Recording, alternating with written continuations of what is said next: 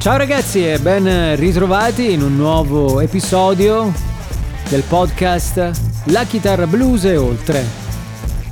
In questo podcast parleremo di blues, di didattica, di musica e impareremo, come dico sempre, a ragionare meglio per suonare meglio. Bene, nell'episodio di oggi vorrei farvi ragionare sull'importanza di approfondire le cose. Molto spesso pensiamo che per essere bravi nella musica bisogna saper suonare tutti i generi, essere in grado di avere un linguaggio coerente in qualsiasi contesto e conoscere a memoria più brani possibile per suonare in qualsiasi situazione. Ci sono di sicuro dei musicisti che hanno dedicato la loro vita a fare tutto ciò, come per esempio i turnisti o i session players, ma ci sono anche altri musicisti che hanno deciso invece di specializzarsi in un solo contesto o in pochi contesti e vanno in quella direzione e sono riconosciuti per questo. Quello che devi scoprire Uh, sicuramente è dove risiede la tua vera passione. Questo è il mio consiglio, il tuo vero talento. E bada bene che c'è sempre. Trovare una tua collocazione nella musica e perseguire quella visione con tutto te stesso è veramente il segreto di tutto. È quello che ho fatto anche io da quando avevo sei anni. Nessuno mi ha mai imposto di suonare uno strumento, per esempio, ma fin da piccolo sapevo che avrei fatto quello che faccio oggi nella vita, anche se non conoscevo ancora il come, diciamo così. Probabilmente vado anche controcorrente, ma l'idea del tutto e subito non porta mai da nessuna parte. Nella vita, così come nella musica, devi avere una strategia, altrimenti le tue idee rimarranno dei bei sogni, talvolta irraggiungibili. Sai, l'ho detto recentemente anche in un'intervista, bisogna essere coerenti nella musica, non si può far finta di essere quello che non siamo.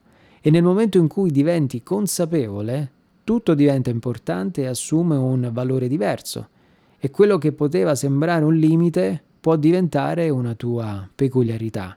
Si tratta anche di capire qual è il linguaggio a cui facciamo riferimento. Questo è un discorso molto importante. Non possiamo non tenerne conto. È un po' come dire mi piace l'inglese ma la pronuncia decido io come farla. La musica è una lingua e quindi come tale deve essere in qualche maniera approfondita anche dal punto di vista del linguaggio e di quello che andiamo a dire, di come lo andiamo a dire. Ragioniamo per un attimo per assurdo. Riesci a suonare solo un accordo? Bene, allora scendi in profondità e cerca di scoprire tutte le connessioni che possono esserci sull'armonia, sulle progressioni armoniche. Sai suonare solo un brano? Benissimo, scendi in profondità e cerca di comprendere lo spirito, il carattere. Probabilmente scoprirai qualcosa che avevi sottovalutato prima. Così facendo entrerai in un loop creativo e troverai sempre cose nuove che non avresti mai immaginato di conoscere e comprendere. Perché ricorda, tutto ha un senso, anche il fatto che tu stia ascoltando questo podcast oggi. Poi sta a noi prendere delle decisioni per continuare ad essere coerenti con quello che abbiamo appena scoperto di essere, oppure andare in direzioni che ci sembrano più facili, ma che alla fine ci porteranno a sprecare la risorsa più importante che abbiamo, ovvero il tempo. Ricorda, la musica è un linguaggio e va approfondito e va assolutamente fatto crescere per dominarlo e renderlo parte di quello che suoni. Bene, ragionaci su e magari confrontiamoci, puoi sempre scrivermi su tutti i social. Per chiudere l'episodio di oggi vorrei parlarti di un disco particolarmente interessante, secondo me si chiama From the Cradle di Eric Clapton, un album di cover blues pubblicato da Slowhand nel millenovecentonovantaquattro. Clapton ha ricevuto anche un Grammy Award nella categoria Best Traditional Blues Album e tra i brani ricordiamo i famosissimi Third Degree, Hoochie Coochie Man, Five Long Years, I'm Tore Down.